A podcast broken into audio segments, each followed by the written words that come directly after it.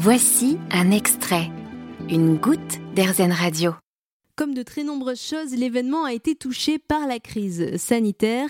Après deux ans de pause, Atlantisport reprend du service pour une 15e édition.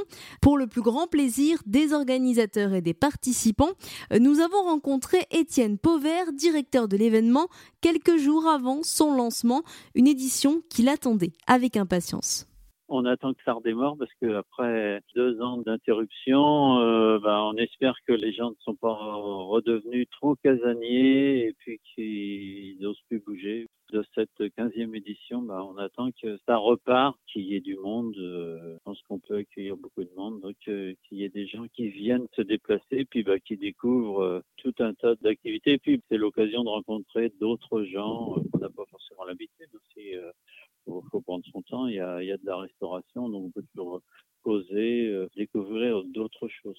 Faire du sport en se souciant de l'environnement, quoi de mieux pour le corps et l'esprit?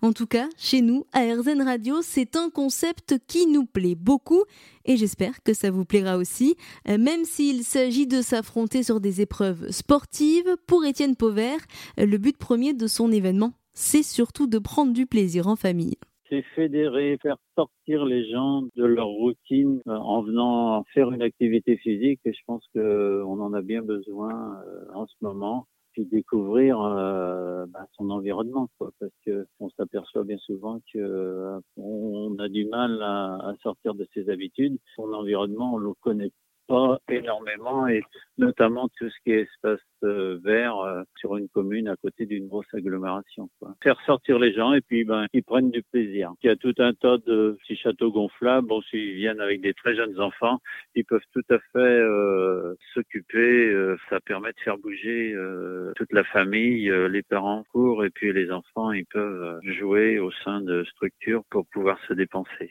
C'est le but. On cherche pas de gros résultats. C'est faire sortir les gens et qu'ils du plaisir pendant une journée. Vous avez aimé ce podcast Erzen Vous allez adorer Erzen Radio en direct.